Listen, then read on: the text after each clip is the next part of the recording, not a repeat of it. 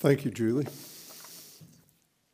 You know, anytime you enter into a close relationship with another person, sooner or later, you realize that you have very different ways of thinking about all sorts of different issues. Uh, when, when I married my bride almost 40 years ago, believe it or not, uh, we were, I, I, noticed right off the bat that uh, the garbage in the kitchen kept piling up full to overflowing, and I kept thinking, I wonder when Brenda's going to take out the garbage. And Brenda kept thinking, I wonder when Steve's going to take out the garbage. And her family, her, her dad took out the garbage, and my family, my mom took out the garbage. That's pretty trivial, right? But over the years, we have noticed there are dozens of ways that we think differently about different issues. Let me tell you this if you enter into a relationship with the God of the universe through faith in Jesus Christ, and you pay attention to Scripture, you will notice dozens of ways that you think differently than God on all sorts of different issues. Some of them will be small, some of them will be incredibly great issues. And because He's our Maker, and because He is God, His way of thinking is always right and it's always best. And that's why Paul spoke about being transformed by the renewing of our minds. We need new ways of thinking.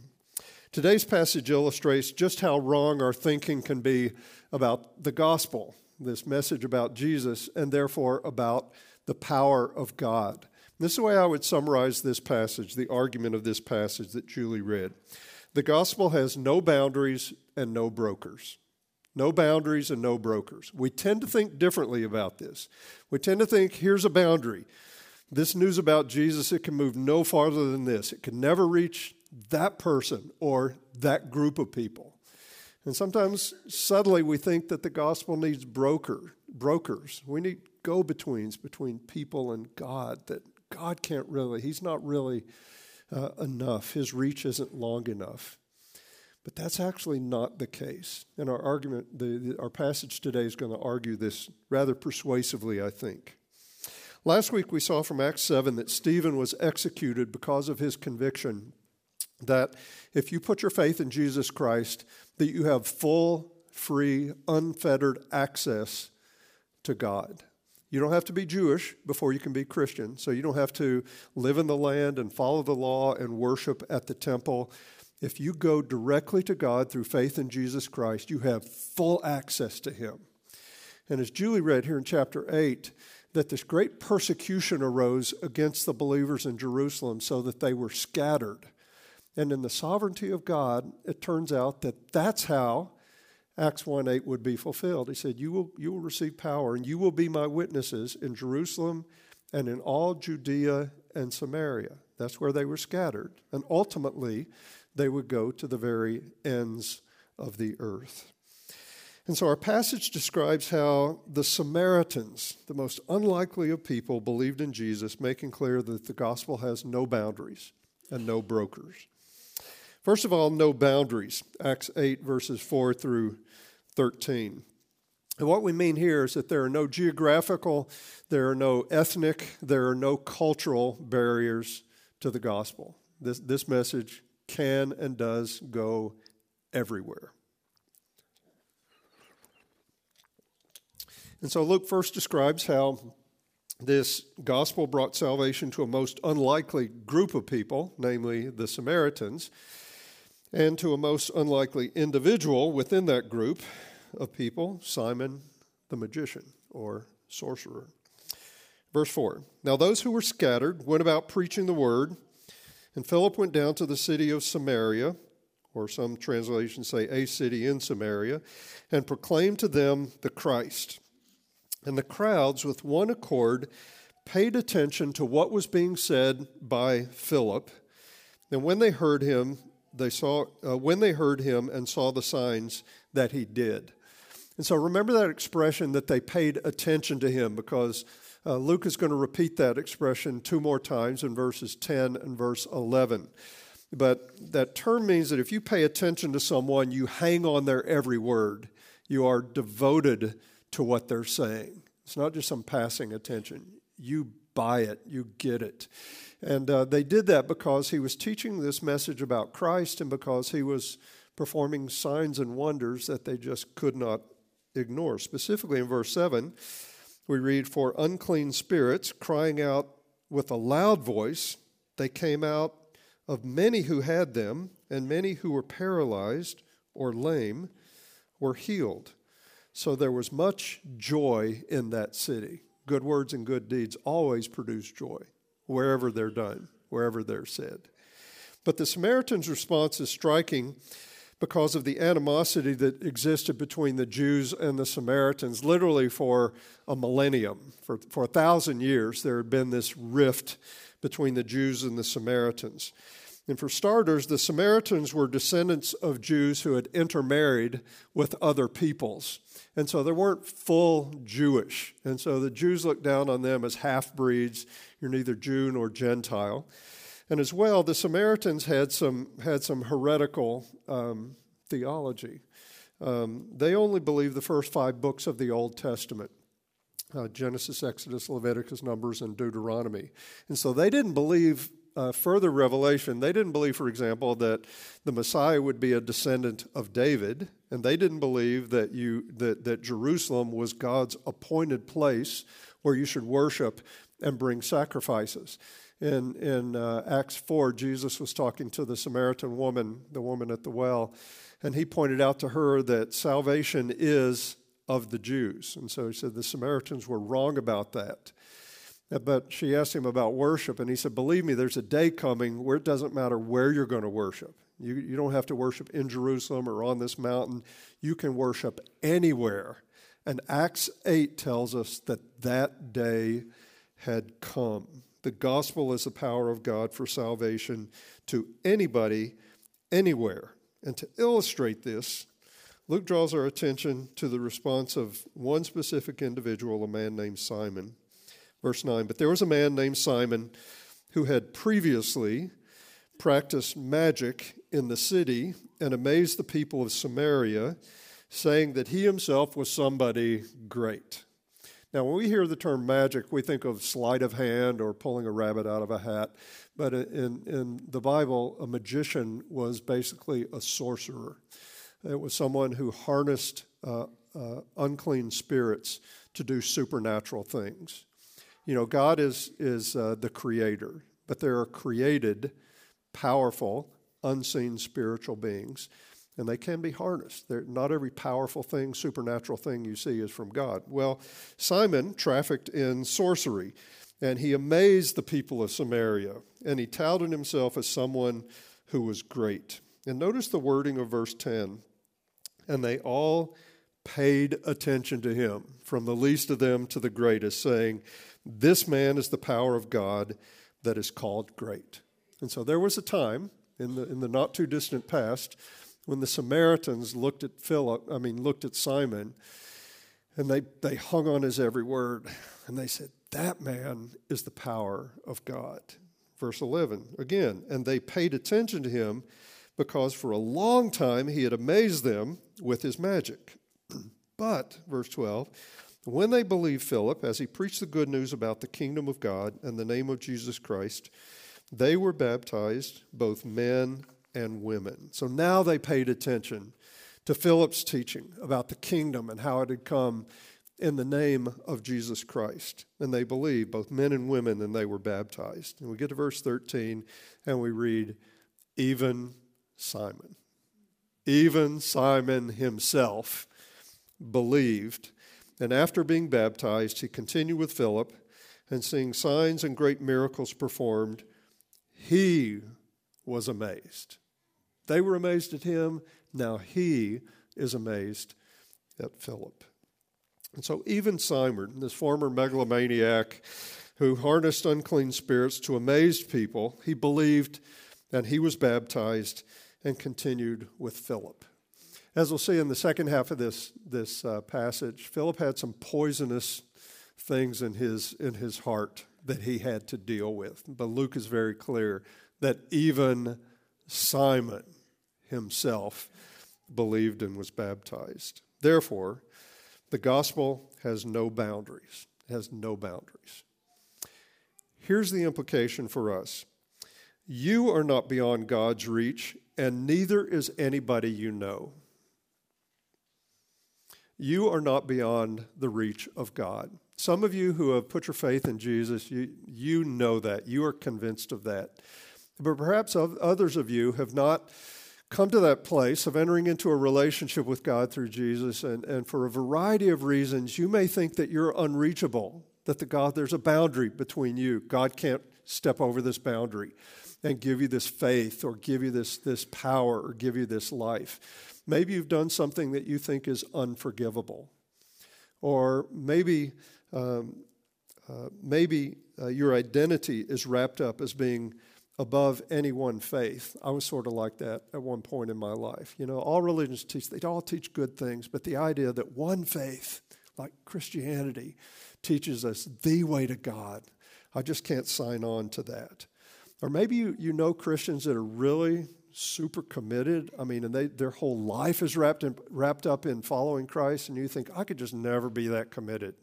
I mean, I could go to church, but I could, I could never be a devoted follower of Jesus Christ. Well, if I'm describing you in any way, the teaching of, of this passage and the teaching of all of Scripture is that you are not beyond the reach of God. And I would urge you to do what the Samaritans did. Just pay attention to this, to this teaching about Jesus as the Christ. Uh, give it a fair hearing, listen to it. And if you know any devoted Christians, I'd encourage you to take a risk and ask them, say, hey, tell me about your experience. Tell me how you've experienced the power of God. This guy up front said that, that the gospel is the power of God for salvation. What's been your experience with that? And be curious about that. Take, take a risk on, on that, uh, on that um, front. Come back next week. We're going to look at Acts 9. And we're going to see how a man named Saul, he went from Jerusalem to, to Damascus as an enemy of Jesus, and he returned as a missionary for Jesus. That idea may terrify you, but we're going to see it's an amazing thing. He was not beyond the reach of God. And so, um, please know you are not beyond the reach of God. As well, neither is anybody you know neither is anybody you know. Uh, you know, I have people in my life, and when I think of them, I just think there's just no way. There's just no way these people are going to come to a faith in Christ. And I've got there might be people in my family, there might be people acquaintances I have, might be neighbors, it might just be just dear friends that I have. But this passage suggests otherwise. That that is not the case. Many of you in the, in the weeks leading up to Easter, you read the Gospel of Luke, right? We read that as a church. Do you remember what happened in, in Luke chapter 9?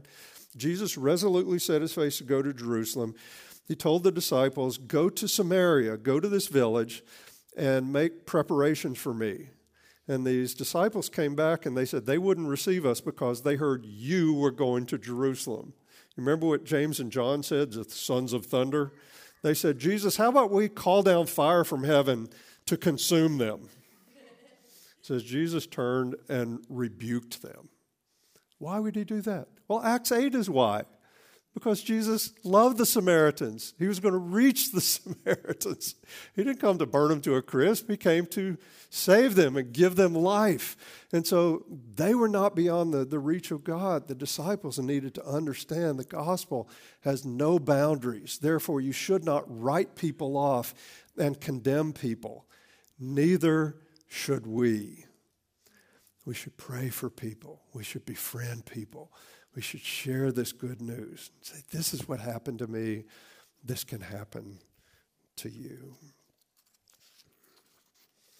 So the gospel has no boundaries as well. The gospel has no, the gospel has no brokers. And a broker is an agent or a go between for two parties that are entering into an agreement, right?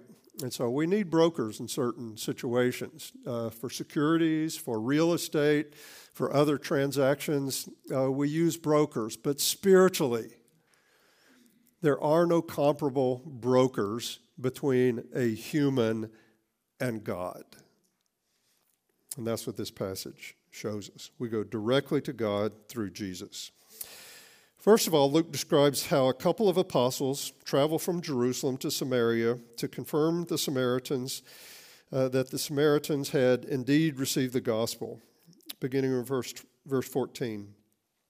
Now, when the apostles at Jerusalem heard that Samaria had received the word of God, they sent to them Peter and John, who came down and prayed for them that they might receive the Holy Spirit. For he had not yet fallen on any of them, but they had only been baptized in the name of the Lord Jesus. Then they laid their hands on them, and they received the Holy Spirit. And the evidence probably could have been a number of things, but likely the evidence that they had received the Holy Spirit is that they began speaking in other languages, tongues, tongues, languages they had not learned. That was the case in Acts 2. We'll see it again in Acts 10 and in Acts 19. It might have been another manifestation uh, as well.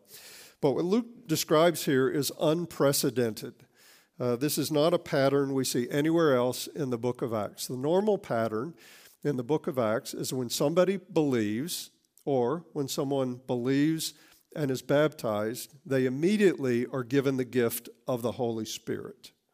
Uh, but that doesn't happen here. And we're not told how they know that that doesn't happen here. It wasn't always uh, accompanied with tongues.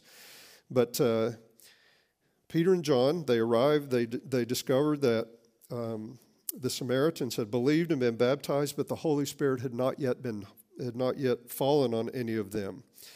And the most likely explanation, I think, involves the long-standing controversy that existed between the Jews and the Samaritans. And by having the apostles, who were Jewish, come from Jerusalem, where, where the temple was, and they came, and God, through them, laying their hands on them, through them, imparted the Holy Spirit. That would confirm that there's only one church, there's only one body of Christ. There's not a Jewish church and a Samaritan church. There is one body of Christ. The same Holy Spirit that had fallen upon the apostles in Jerusalem now fell upon the Samaritans in Samaria. And notice Simon's response, verse 18. And this is, this is like a bolt out of the blue, right? Now, when Simon saw that the Spirit was given through the laying on of the apostles' hands, he offered them cash. He offered them money, saying, Give me this power also, so that anyone on whom I lay my hands may receive the Holy Spirit. He wanted to be a broker. You see how he misinterpreted what had happened? He thought the apostles in themselves had this power that on anybody they laid their hands, they could receive the Holy Spirit. Hey, that guy, I think we'll give him the Holy Spirit. They didn't remember, uh, these are people who had believed and been baptized. And they thought that, he, and Simon thought that they could sell the Holy Spirit that he could give them money and now he would have this power. So it's almost like the apostles had the Jerusalem franchise and he wanted the Samar- Samaritan franchise for the power of the Holy Spirit. He still wanted to be the man. He still wanted to amaze people. He still wanted to be the center of attention. He wanted to be a broker for the power of the Spirit, but that's not the way it works in the kingdom of God. Now, I think about the old Peter, you know, the one in the Gospels. At this point, he may have just cut off this guy's ear for, for even asking the question, like he did in the Garden of Gethsemane. But uh, he's still fierce, but he stopped short of that. Verse, verse 20 Peter said to him, May your silver perish with you because you thought that you could obtain the gift of God with money. So he calls Simon out for thinking he could buy the gift of God. And so, because it's a gift of God, only God could give this gift. You can't buy the right to give this gift. And so, even if you go back and read the account, the apostles, they didn't just lay hands on the Samaritans, they prayed first, then they laid hands on them, and God gave the Samaritans the gift of the Holy Spirit. And so it was not a gift that Simon could obtain and monetize and use as he wishes. He wished. Notice how Peter continues. You have neither part nor lot in this matter, for your heart is not right before God. Repent, therefore, of this wickedness of yours, and pray to the Lord that, if possible, the intent of your heart may be forgiven you. For I see that you are in the gall of bitterness and in the bond of iniquity. And so scholars and, and, commentators disagree on whether or not Simon was ever really or currently a genuine uh, disciple of Jesus who had received the Holy Spirit. And uh, we just don't know, but, but everybody agrees he was in this perilous spiritual condition. Peter says, Your heart is not right before you. He wasn't a humble person before God. He didn't say, God, I'm yours, use me as you wish. He wanted the power, he wanted to be able to use it as he wished. He said, You are in the gall of bitterness. And, or, or some can be translated, you have a bitter poison. So, this thirst for power and recognition, it revealed a bitter poison that needed to be extracted from his heart. He said, You're in the bond of iniquity. Instead of being free to serve God, he was still enslaved by this, this lust for power and for, for influence. But look again at verse 22. There's hope for Simon. Even Simon, he says, Repent therefore of this wickedness of yours and pray to the Lord that if possible, the intent of your heart may be forgiven you. So he tells him, You need to do business directly with God. Not only can you not be a broker, you don't need a broker, you need to go directly to God. Repent, turn from this wickedness, turn back to God, and pray to Him. Go directly to Him, cry out to Him, and perhaps He will forgive you for thinking that, that you could buy the power of the Spirit. And so Simon had to do business directly with God. Nobody could do this for him because the gospel has no brokers, not even the apostles. And Simon's response has been understood in a couple different ways. Here's the response, verse 30, uh, 24. Simon answered, Pray for me to the Lord that nothing of what you have said may come upon me. And so some people think that this is an expression, or, or, some people read this as an expression of humility, that Simon is coming before Peter and saying, Yes, I know I have this deep need would you cry out to God on my behalf? And, and, we all need people to pray for us. Paul, on numerous occasions, asked others to pray for him. There's no nothing wrong with that, obviously. But in this context, others, and this is the way I lean, is that, that Simon is telling Peter, uh, I want you to do for me what you just told me to do for myself. And so in that case, here's Simon just saying, You be my broker. You go to God and then I'll be forgiven. Ultimately, we can't say for sure. Luke leaves Simon's spiritual condition unresolved. And so we leave this passage wondering what happened to Simon? And if we think about it a little longer, we wonder I wonder if there are ways that I inadvertently or on purpose imitate Simon and his foolishness. Here's the implication for us you don't need a broker, and you can't be a broker. First of all, you don't need a broker. In Jesus Christ, you have the freedom and the responsibility to go directly to God through Jesus Christ. Okay? You don't need a human go between. And like Simon, there may be something in your pre Christian past that has this death grip on you and it has followed you into this light, your life with Christ, and you need freedom from it. For him, it was this lust for power and attention and to be the man. And for you, it could be any number of things. You need friends. Yeah, you need people to encourage you. You need other people to pray for you. But the bottom line, you have to go directly to God and repent and pray. Nobody can do this for you. Faith Manhattan Church can't do this for you. Pastor Steve can't do this for you. Your parents can't do this for you. Your Bible study leader can't do this for you. You have this glorious freedom to go directly to God and do business with Him through Jesus Christ. That should fill you with, with hope. That should fill you with anticipation. And maybe you've been passive for years and years and years. Maybe today is the day you quit being passive and you go directly to God through Jesus Christ and do business with Him. The power of God is available from God. So you don't need a broker. And the second thing is you can't be a broker. And in terms of not being a broker, I don't really know anybody as brazen as Simon in this in this passage.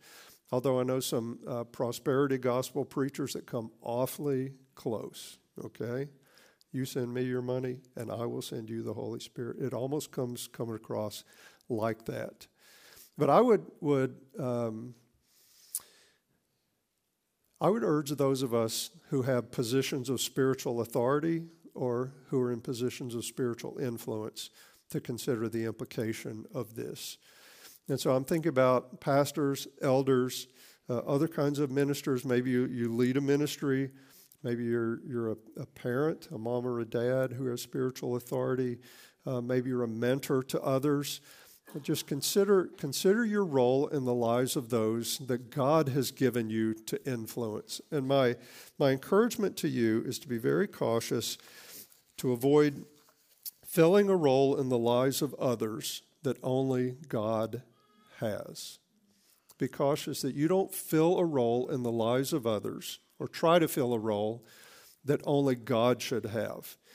And so, for me as a, as a teacher, when I teach the scripture, uh, I certainly shouldn't say less than the scripture says, but I should also avoid not saying more than the scripture says. Uh, I don't have a right to bind your conscience to things that aren't clearly taught in scripture. I may have convictions that are applications of scripture, but I can't bind you to those things. God may have something so different from you, for you so much better for you, so much more healthy for you. He may lead you in ways that, that He hasn't led me. God is amazing. And I don't want to come between you and God and what God might have for you, His leading in your life, His ways in your life. And so I would just say that even though we may have the best of intentions, we need to avoid coming between others and God. And so if you have a role of spiritual influence or, or position in people's lives. Fulfill your God given role, use your God given gifts, but always point people to God through Jesus Christ. Go to God. Let the Holy Spirit lead you. Let Him show you what He wants you to see. And that way, you will experience the power of the Holy Spirit directly. God is powerful, God is strong, and God is good. Therefore, the gospel has no boundaries and no brokers. Heavenly Father, we ask that you would write this truth on our hearts. We pray, God, that as we think about this uh, amazing passage, that you will uh, just give us a vision for what our lives can and should be uh, through Jesus Christ. We pray, God, that we would experience you in all your fullness. We pray that we would um, just, just come to you directly. Thank you for the access that we have in Jesus Christ. We pray that we would ur- urge others to do the same. We pray, God, that we would be a healthy church, that we would be healthy part of the body of Christ.